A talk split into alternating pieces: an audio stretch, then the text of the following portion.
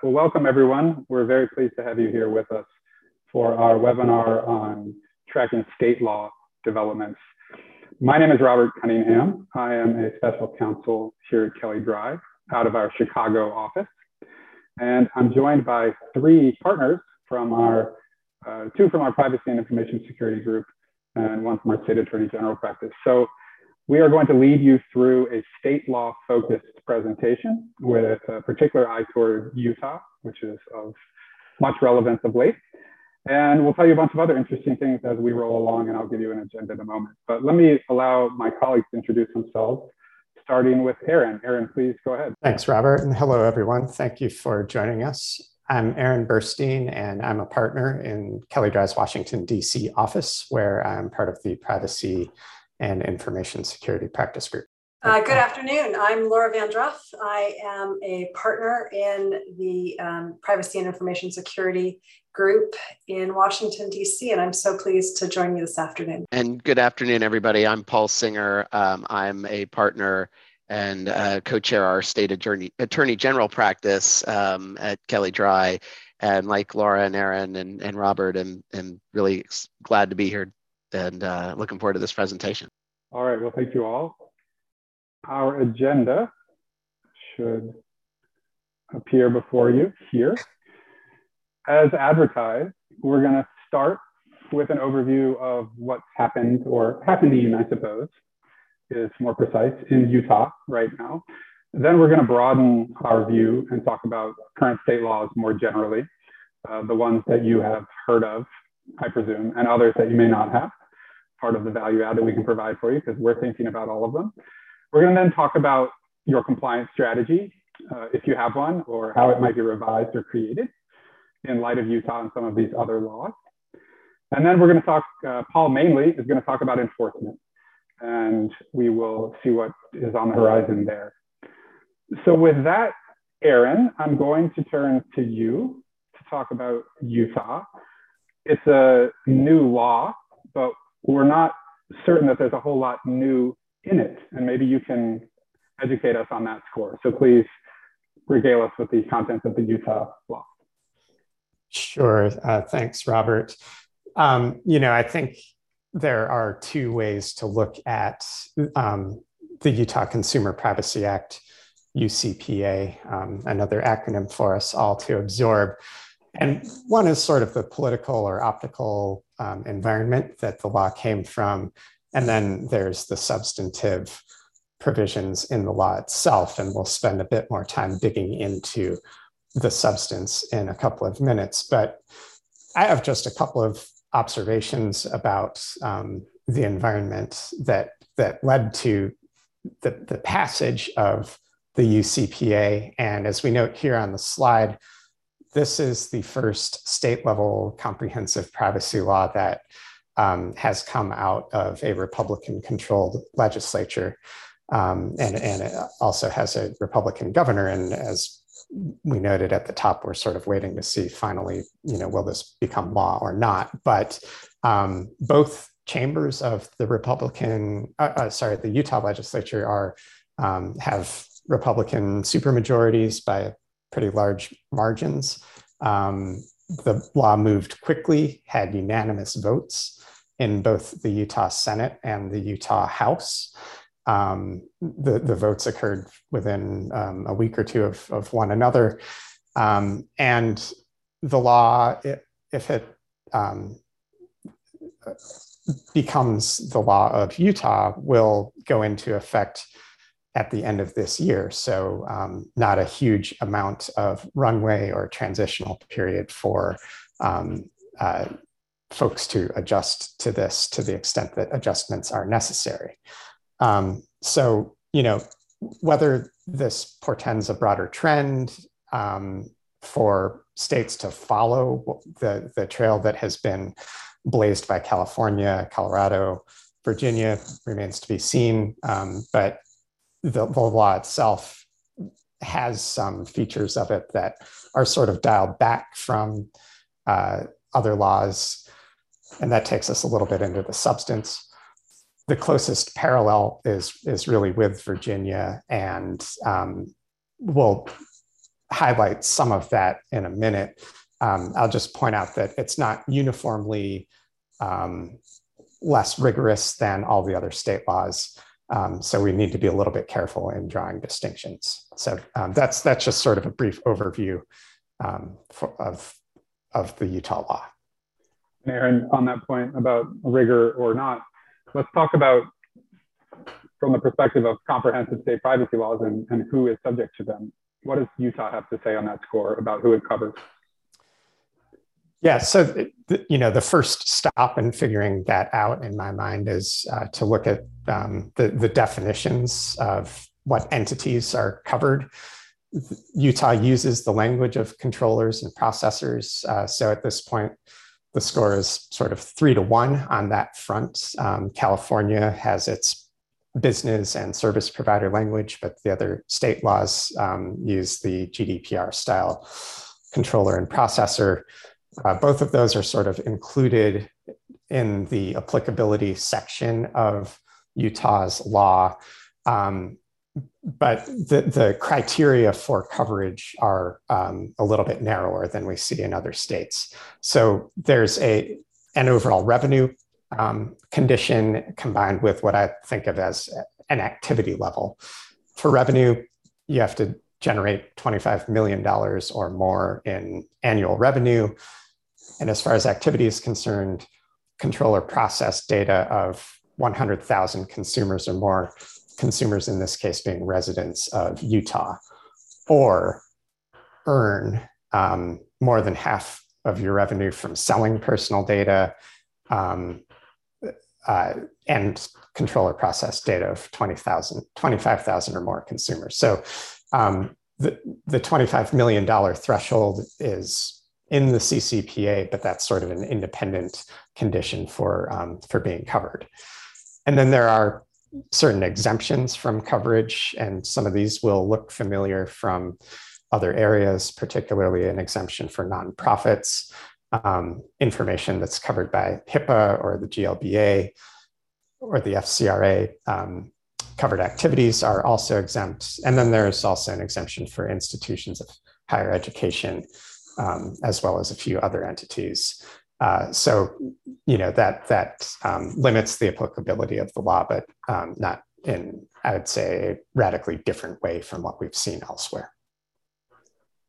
Okay, and, and by your scoring logic, it looks like we've got another one in the win column for personal data rather than personal information. Talk to us about the personal data contours under the Utah law. Uh, yeah, absolutely. Uh, you know the um, the the core of the personal data definition is similar to what we see elsewhere. Um, you know, it's information that's linked or reasonably linkable to an identifiable or or, identified individual. Um, you know, one element that's missing from this definition is that of direct or indirect linkability. Um, so, you know, arguably, this this definition is somewhat narrower than, um, say, the personal information definition under the CCPA. Um, yeah, uh, thanks. Uh, so, you know, that's that's one um, just observation about the scope of of this law. Um, you know, will this be something that gets picked up by other states? You know, we'll we'll wait and see. Um, going along with that are two other points that that we wanted to raise. One is exemptions, and like other state laws, Utah is exempting de identified data, aggregate data, and publicly available information. Um, we can get into some of the, the details about what those terms mean, um, but also on, uh, on track with other state laws, there's a sensitive data category. And here's an area where the Utah law is um, a little bit broader than, say, Virginia and sort of parallels um, what we see in, in California, for example. So, sensitive data under the UCPA includes data that reveals race, ethnic origin, um, health, religious beliefs, sexual orientation, immigration status, and precise geolocation information um, as well as some other categories. But um, that's a fairly expansive list of sensitive data, and uh, that is afforded some heightened protections under the UCPA.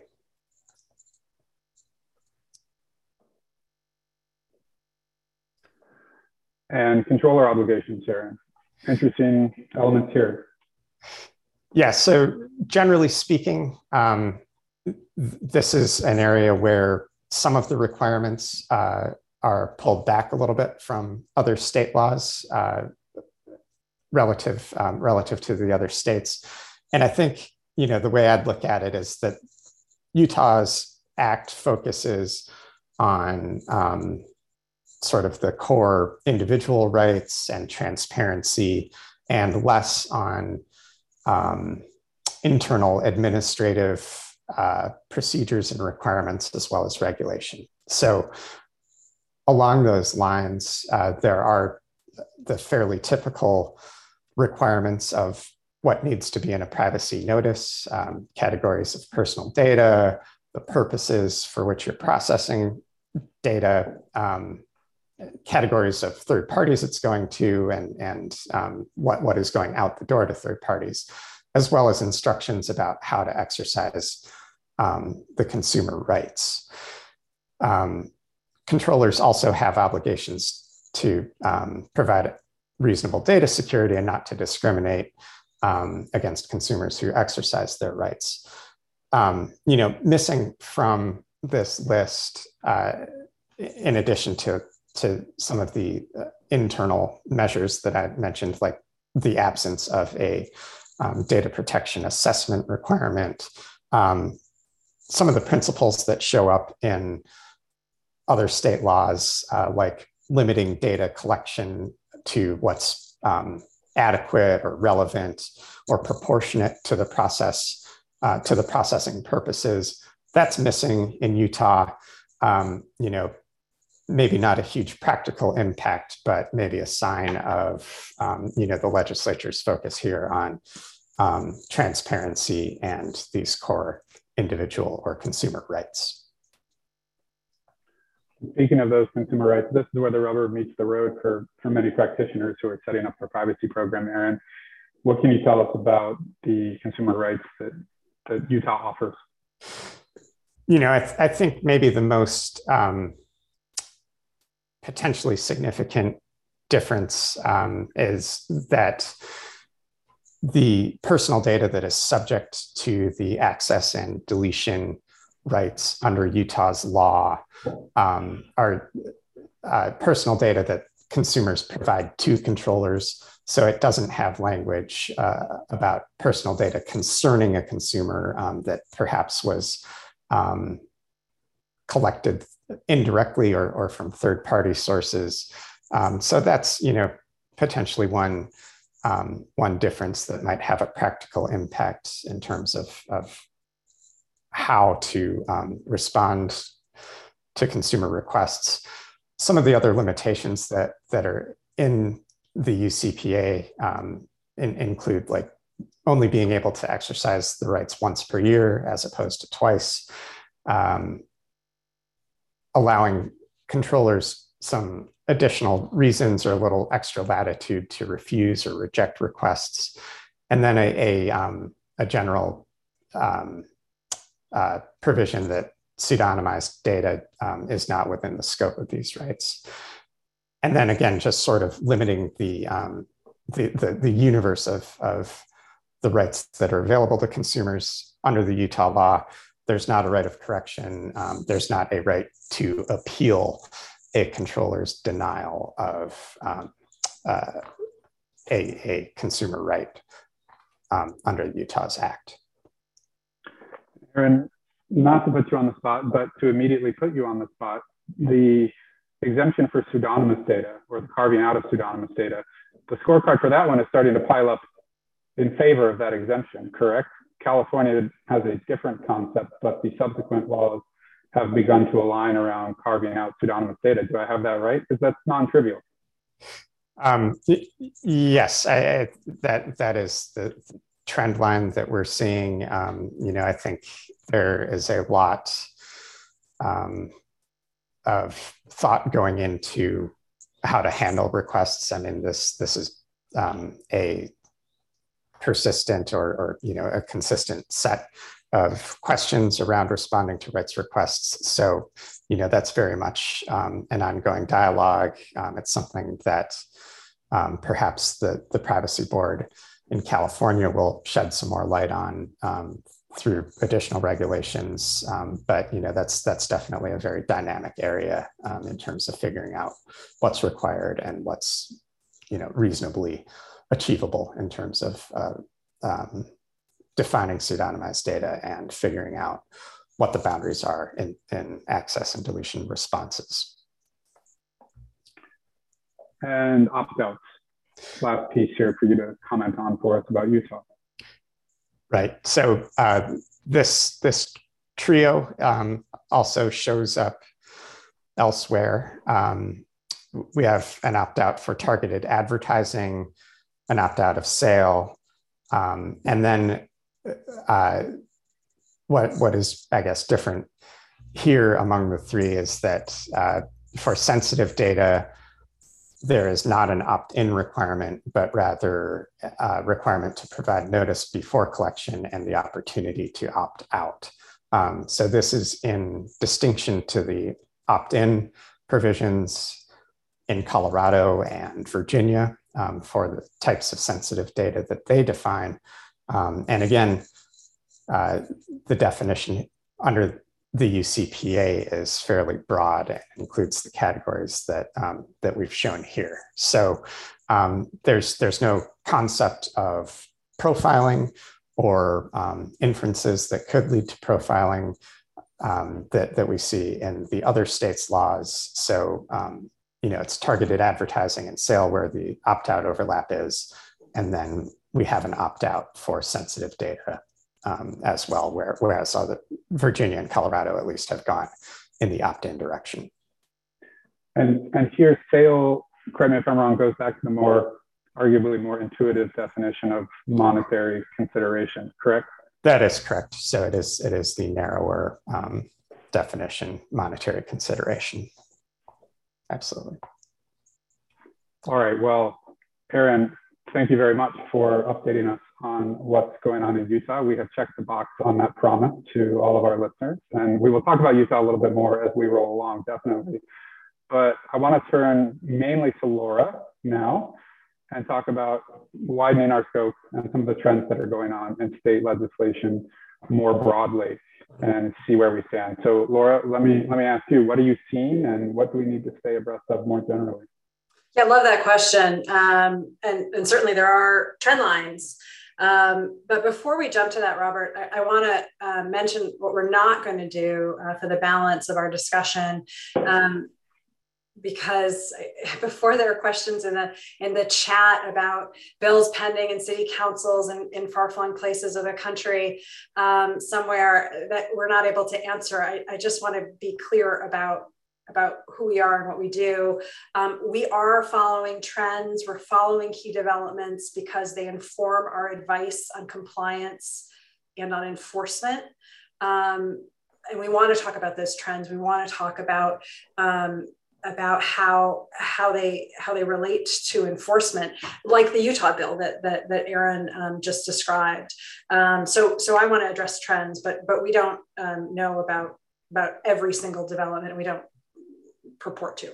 Um, but but as to trends, the the question that you that you just asked, um, there certainly are trends, and particularly in light of Congress's apparent um, failure, for the most part, despite a handful of members' best efforts to be sitting out comprehensive uh, privacy reform, um, at least they're not tackling that anytime soon. Um, and until it does, um, until Congress does, that is, um, states are, are getting into the game. Um, and for the most part, states seem to be following the Virginia model um, that that in the wake of um, looking at California and looking at Virginia, um, state legislators regard Virginia to be the less burdensome um, model, less burdensome on their domestic businesses.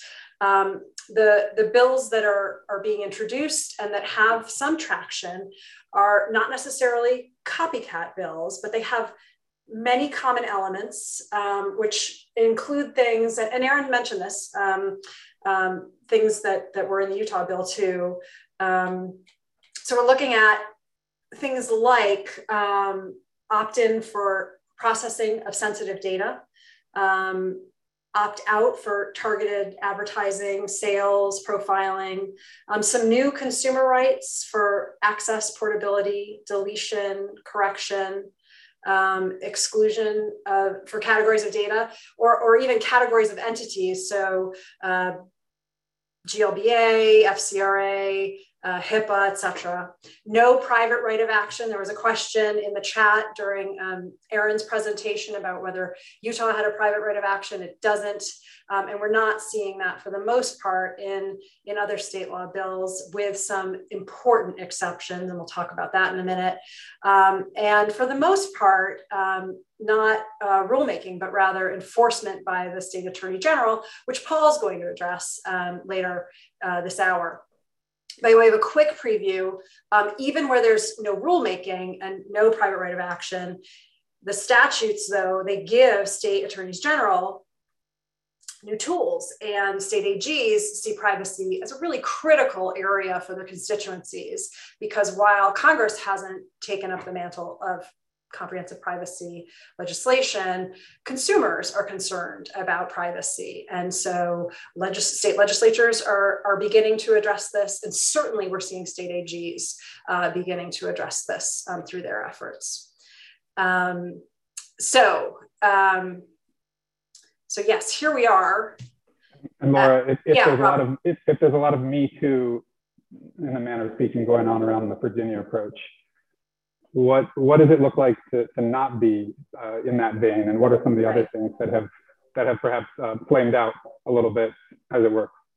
Right. So so i alluded to the fact that there's some outliers. Um, and what we've seen um, and i'm picking on massachusetts and my home state of um, new york a little bit here um, is is more aggressive models um, in a handful of states like new york and massachusetts um, where bills haven't advanced um, models that that don't that don't follow a Virginia-like model, um, which is not to say that they might not advance. It's possible. Neither of those um, legislative sessions are over, um, but they looked at um, really different kinds of models with, um, for example, expansive opt-in models. Initially in massachusetts a duty of loyalty for controllers in new york. It's really a, a different kind of, of model. Um, and, and, i should say too that, that state legislator legislatures rather are not looking exclusively at, or at, at just privacy just comprehensive privacy legislation. There's other issues um, that that state legislatures are considering. Um, importantly, uh, children. And here we're not necessarily talking exclusively about, about privacy, although I think of, of all of this as being wrapped in a privacy bow, but we're also talking about um, children and technology, um, uh, children in school also, and, and, and all of, of this remains a focus of uh, state legislators' attention. It's a, it's a rich area of policy development and the intersection um, with state law privacy, with COPPA, with FERPA, and related laws make it an important area of um, risk assessment um, and risk mitigation for many companies who um, are in the space and not exclusively in the children's space, but, but you know, have products that are um, child adjacent. So Laura, it's fair to say that as much as we are focused today and perhaps more generally on state legislatures to drive our compliance concerns or worries, anxieties, state legislatures are not the only source of the of the privacy laws that companies need to be dealing with. As you said, there are um, sector-specific laws. There are federal laws like COPPA. It's not just all about state legislatures. Is that is that what we're hearing? Yeah, that, that's absolutely right. And when we're looking at, at the, the complete picture, you know, we think about all of this and we also think about, um, you know, even, even what's happening, not just what, what, you know, what, what, what what's coming down the pike. If we go to the next slide, too, Robert, we've got um, pending action um, in California and Colorado, just on the regulatory front, um, thinking about what the, the regulators are um, are in the midst of promulgating um, when it comes to state regulation. So in California, um, the state agency responsible for issuing regulations under the CPRA, they're behind. Um, they've announced that because of challenges in standing up a new agency, the scope of their statutory mandate, that they're, they're not going to meet their July 1 deadline, um, but they are beginning to hold informational sessions um, as part of their preliminary, their preliminary rulemaking um, efforts. The, the March 29 session that they're they're um, they've scheduled will feature um, dark patterns and how user opt-out mechanisms are treated under the, the CPRA. Um, we, we know that dark patterns have been a focus of state and federal regulators in enforcement actions. And this March 29 session is going to be a, an interesting opportunity to explore in a regulatory proceeding um, for industry and advocates um, how dark patterns can, can be addressed. I'm looking forward to that. Um, the second session on um, on the, uh, the 30th, I think, it will discuss privacy operations management and um, automated decision making. So a lot to unpack in a handful of days. And then Colorado, um, which hasn't formally initiated its rulemaking process, um, and I should say, just as a matter of table setting, the Colorado Privacy Act takes effect on July 1, 2023. Most of its rulemaking um, uh, it, it, doesn't need to be completed till um, July 1, uh, 2025, um, but it's, it's begun to receive um, informal input on a variety of identified topics through um, a, a, web uh, portal. So um, there's just a lot happening in this space federally, um, on uh, the state level, and uh, we're keeping an eye on all of it, including you know trends and and what is uh, what the key developments are so that we can inform, excuse me, um, I've got a puppy in the background who's unhappy. um, so that we can, so, so we're, we're keeping an eye on trends, we're keeping an eye on um, what's happening in enforcement, and uh, we're keeping an eye on the puppy in the background who's growling. well, and at the risk of stealing any of Paul's thunder, the last time I checked, someone has asked the CPPA, hey, are you going to delay enforcement since you're behind on your rulemaking? And as I recall, they took it under advisement to inquire after that. Is that the latest call, or Laura? I don't know that they've made a, a formal pronouncement on that, but um, certainly the, the AG, um, when it was uh, behind in, in its rulemaking, um, was uh, mostly engaged um, on the CPP, uh, on the CCPA uh, uh, enforcement in education. Um, so we expect similar activities um, after promulgation of the CPRA rules. Um, Aaron, Paul, any, any different view?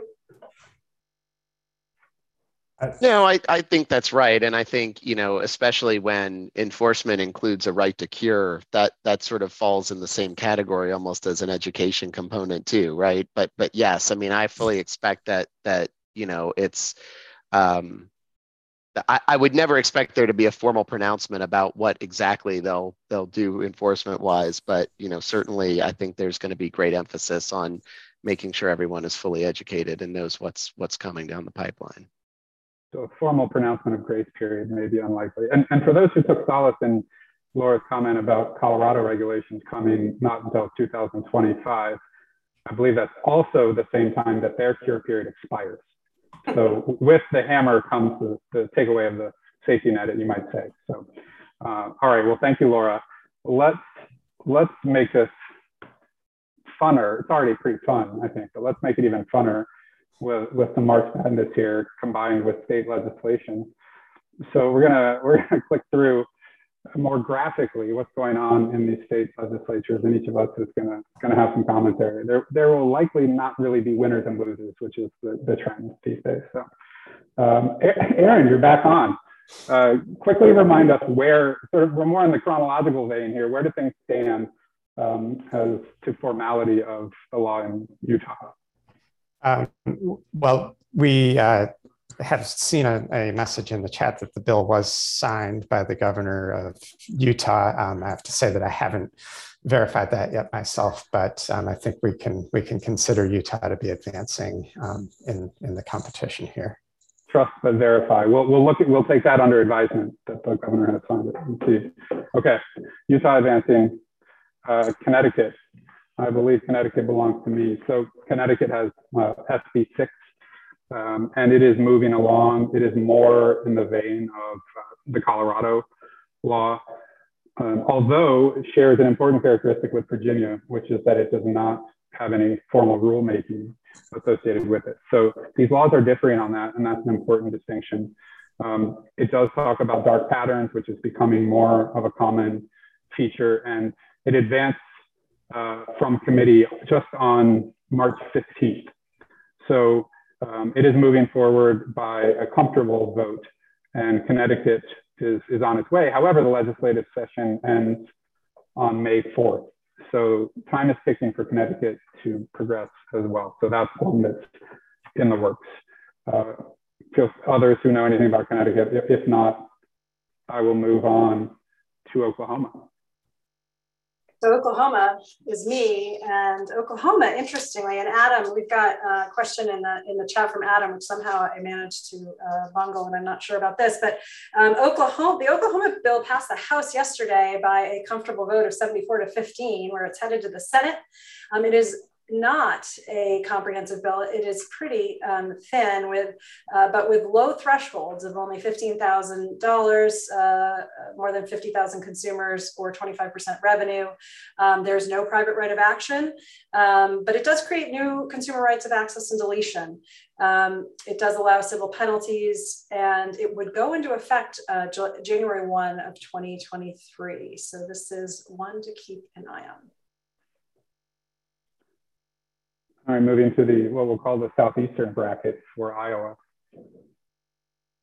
Well, that's me. Um, so Iowa uh, has also had some some recent action. Um, so Iowa has a, a, introduced a bill that started a very Virginia-like um, and then was amended to more closely line up with Utah. And so we've seen um, you know, the right to correct, right to opt out of profiling removed from the bill. Um, there's no obligation for risk assessments, no opt-ins for sensitive data, um, no private right of action in Iowa. Um, just last week, the House voted to advance the bill um, by a pretty strong majority. It was 91 to two. Um, so things are are are looking to move forward there, but um, also on a really tight timeline. Their session ends April 19th, so they've got a very limited window to try to get something done there.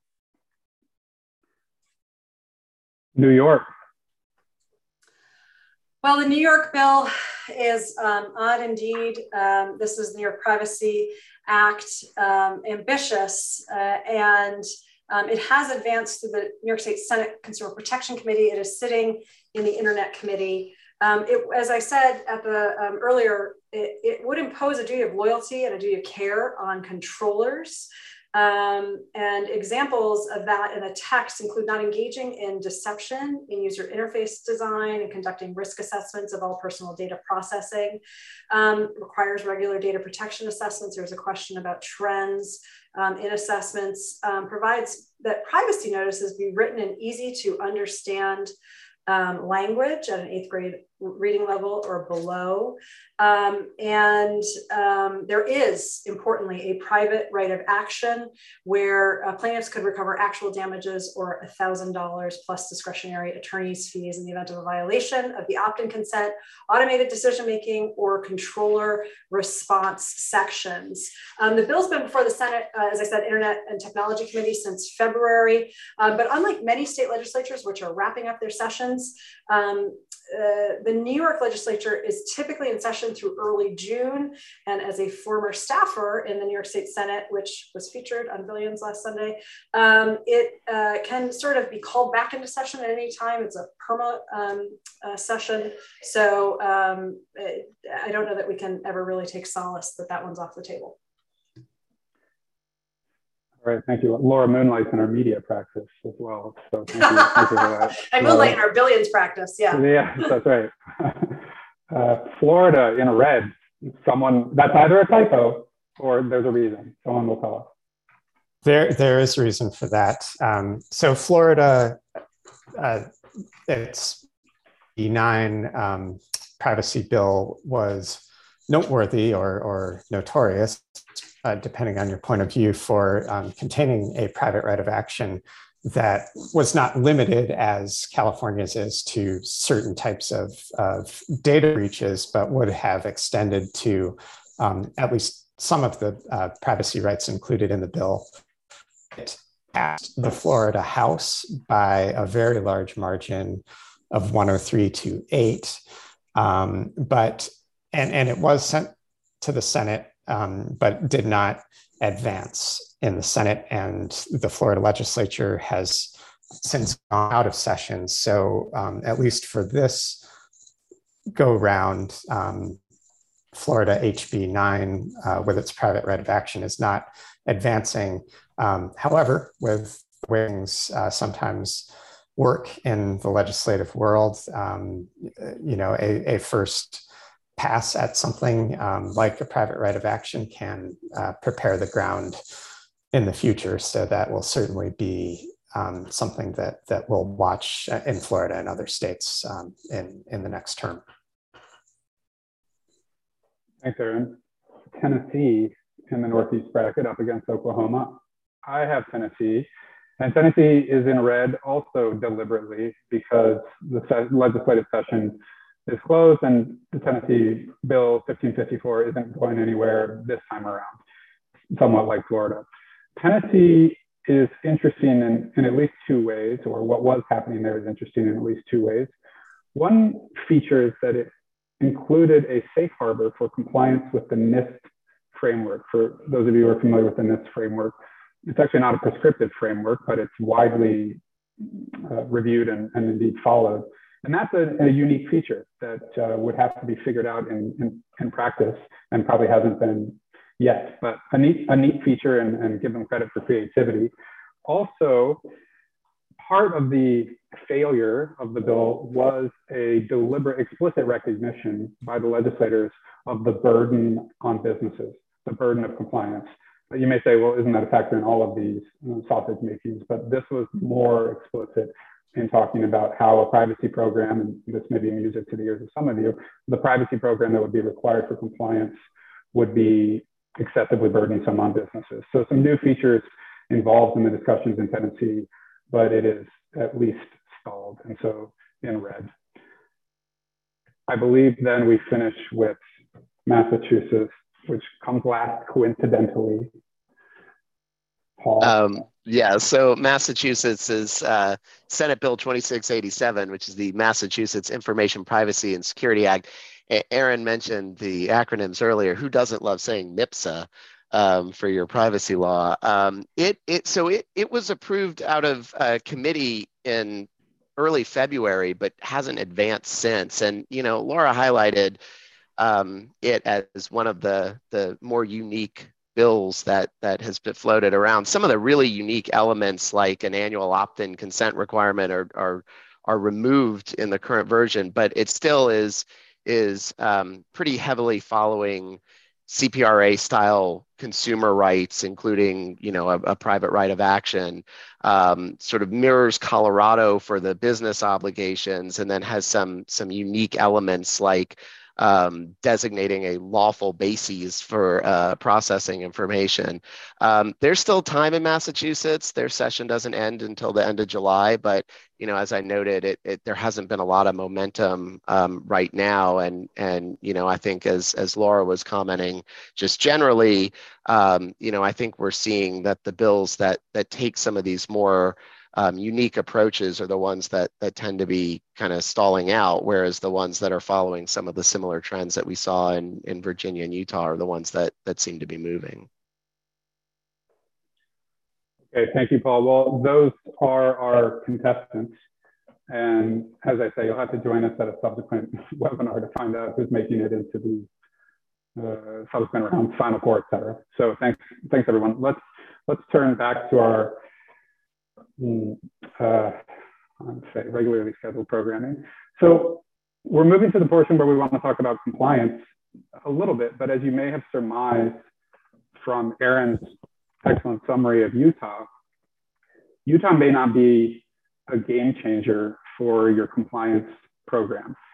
In other words, no earth shatteringly new substance in that new law, which we hope is, is some solace for those listening. Overarching principles that we would suggest for compliance in a comprehensive manner with all of these different state concerns, and as Laura has expressed, other sources of concern outside of state legislatures. Well, lest there was a lack of clarity, the time for delay is past. So if compliance is a value within your organization, this is happening now. And the head in the sand strategy, which if you're here, you probably don't engage in, is a strategy to put aside and start moving forward. California may be behind on issuing regulations, but it's in process. Colorado is going to issue regulations and take away your cure period. Even for those states that don't formally have a regulation capability, they've got enforcement so uh, that will matter as well. Also, these issues are complicated, not just legally and substantively, but also often to accommodate them, quite technical. And I'll have some comments on that in a moment. So don't delay, but don't panic. We, we do want to encourage you to focus on similarity over difference and the prevalence of some of the same, many of the same features among all of these laws. They are starting to incorporate, uh, Aaron, for example, gracefully said the same trio of opt-ins and opt-outs or vice versa that we might expect to see from all of these laws. Point being, obsessing over the differences is probably not the most efficient way to approach a compliance program, but rather to focus on what's similar across them. How are they similar on notices? How are, are they similar on consumer rights? How are they similar on uh, opt-outs and opt-ins. There's a lot of that there. We talk so much about the difference. Maybe it makes us um, feel more nuanced about them. Uh, it's definitely there, but it doesn't need to be the focus. And as I, as I hinted, there is a more principles-based approach that's starting to appear in these laws that aren't just there for window dressing. They are intended to guide compliance. For those who are familiar with GDPR, it is very much a principles-based approach. Accountability, transparency, fairness. Those issues are starting to explicitly appear, not in all of these laws, but in some of them. And they're a good guidepost, no matter whether they are part of the text of a law or not. Robert, um, let me just jump in on that point before you, you move. We, we um, address in a little bit more detail a question from the chat about point about accountability, um, you know, I sort of think of the being related to uh, demonstrating compliance and so they the, an assessment requirement shows up in three of the four laws liar on that um, at this point and not having the requirement Aaron, you were a bit choppy for me, and I don't know if I was the only recipient of that experience. I, I apologize. Um, I hope this is better. Um, give me a thumbs up if, if you can hear. Were, you asking about um, data risk assessment or data protection risk assessment? Uh, I, I, was um, just making a brief point about that, and that at this point on not requiring assessments um, that is a requirement in the other states and i think goes to to the point about a guiding principle to these laws sorry for that that's all right thank you. So so um, I, you know I'm, I'm curious robert as as you think about um, the the uh, you know looking at at compliance generally um, you know, and you're thinking about about the individual state laws, why not take uh, you know a look at the at the various state laws and pick the strictest, um, and then comply with that? That is a fair and and I think slightly challenging question, which I appreciate because it, it does mitigate against the universal building box similarity approach. I would I would suggest that picking the strictest law is actually just a way of saying picking one of them. Because strict is in the eye of the beholder. They have features that are different. And the value of those differences will matter differently to different companies. Maybe the private right of action is an obsession of your organization. Maybe global privacy preference signals is an obsession. And so you care about the difference between California and Colorado on that score. Maybe you harvest or collect sensitive data, maybe you don't. Now you might say, well, Robert, now you're, you're invoking all these differences to make your point. I, I hope there's an effective subtlety there between saying, think about the similarities, but recognize that you can't just pick one of the laws that you think is the strictest and comply with that one, or you've just come up with a narrow compliance program. So there is no strictest. There's what matters to your business. And I think what matter, should matter to your business, if you are indeed subject to all of these laws, is picking those most universal elements and then having levers available to you or dials available to you to turn up or down in certain places to make sure that you can accommodate it. And that is my, that, those are my thoughts on that. And so a, a way that I, that I put this on the slide that slightly tongue in cheek perhaps, which is your knowledge, your knowledge and your familiarity as a, as a privacy professional within an organization should aim for, let's just, should aim for pretty comprehensive knowledge base about the state by state comparisons and nuances if you are indeed subject to different state laws. But that doesn't necessarily mean that your program needs to operationalize the same level of nuance that you might know. So the fact that you're aware of how it may be an issue of collection from the data subject versus personal information about the data subject is something that you are aware of, but doesn't necessarily have to change your opt-out system. And so that would be my advice is try to learn as much as you can, refer to folks like us to help you get there, but note that that doesn't mean that you have to take all of that knowledge and put it in action in the way that you actually interact with consumers. Whether your, whether your ultimate choice is uh, a arguably more conservative or a more um, lenient standard according to your business desires. And that comes to risk and, and risk tolerance. And if I rewrote this point, I think I'd recast it as resources. If your business is like almost any business I've ever known and has a resource limit to what they can attribute to managing a privacy program, then you're going to have to make choices. So you take that knowledge, you make choices, and you move that into the operationalization of your privacy program based on the values of your company, based on your exposure, based on your financial position, et cetera. If this is starting to sound like, hey, this sounds like any other business decision we might make, maybe that's the intent. I also wanted to point out that one place to look for, and this leads into what Paul is going to talk about, one place to look to see how this is going is to look at the California AG's enforcement disclosure. So they recently, months ago now, came out with some information about actions that they had undertaken. And it was anonymized. Well, not by any mathematical standard, I would argue, but it was anonymized. And they said things that are interesting. The majority of the actions were not fancy. They were about privacy policies and disclosures. So that's a, a, nice deflation to some of the sophistication that we're talking about otherwise. Make sure your privacy policy is written at the eighth grade level and is coherent and is honest. And that's been true forever. It also talks about, hey, don't forget you have a mobile app. Well, that's not amazing. That's not rocket science. Don't forget you have a mobile app and you have disclosures that you owe there. Uh, a little bit more interesting, they said, hey, third-party global opt-outs like the, the you know, potential NAI and DAA and those systems, or no, those don't meet the requirement anymore. Again, that was pretty obvious from the get-go, from the jump. So there is, I think, something to be said about this more, more universal, more obvious approach, and then dig into the details where needed and where appropriate for your business. The final point I mentioned I would come back to this about technical solutions and software improving. We lawyers love to be in paper and documents and the, the potentially inefficient way to do things. And we're moving past that as quickly as we can.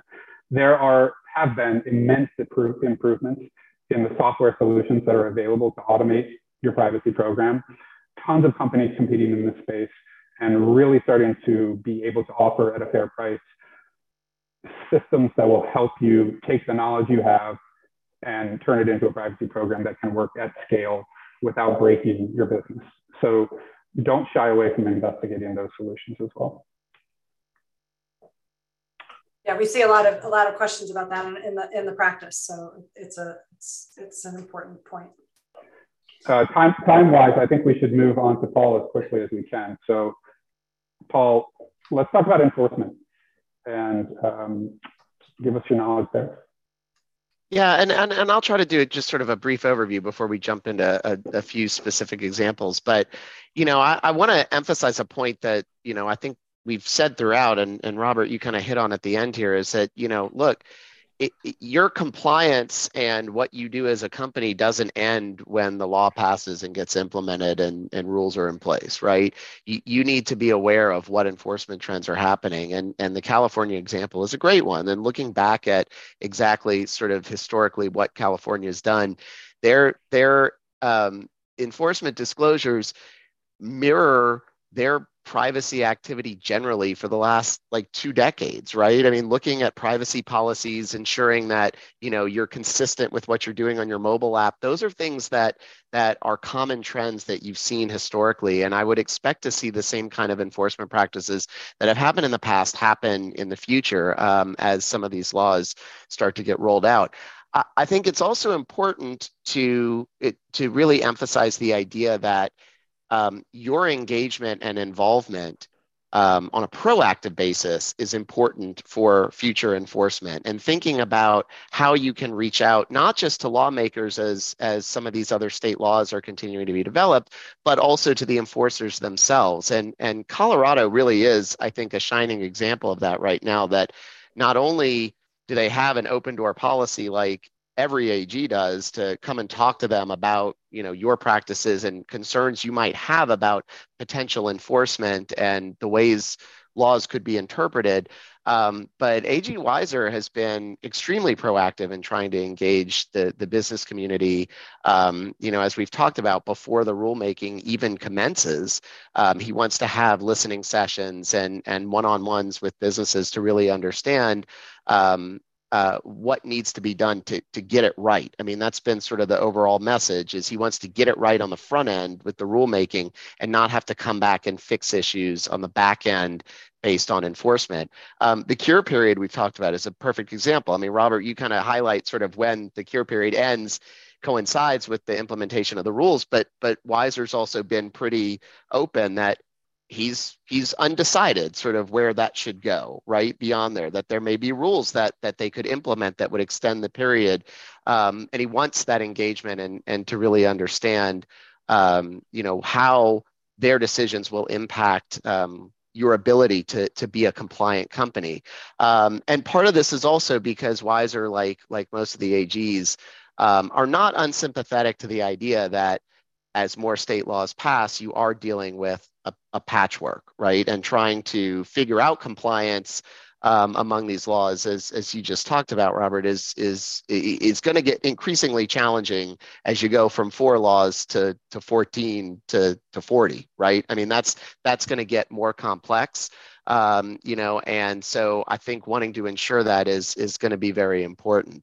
Um, the the last quick note I want to make too on on just sort of a broad overview is don't assume that privacy is a partisan issue, right? Um, you know, I think history suggests otherwise, and and certainly Utah passing um, their law in such a unanimous way is is is demonstration that not only, like Laura said, are the constituents demanding, um, you know, that that their privacy concerns be addressed, but um, the reality is is that privacy and, and the issues underlying it is both a very Republican and a very Democratic issue, but maybe for different reasons, right? I think you're going to see a continued trend where, especially on the enforcement side too, Republicans and Republican AGs are, are going to generally be looking at um, you know the the sheer volume of data that you are collecting about individuals and then ultimately how that data gets used to potentially manipulate choices or engage in in so-called dark patterns to to force people into certain decisions that they may not have otherwise made.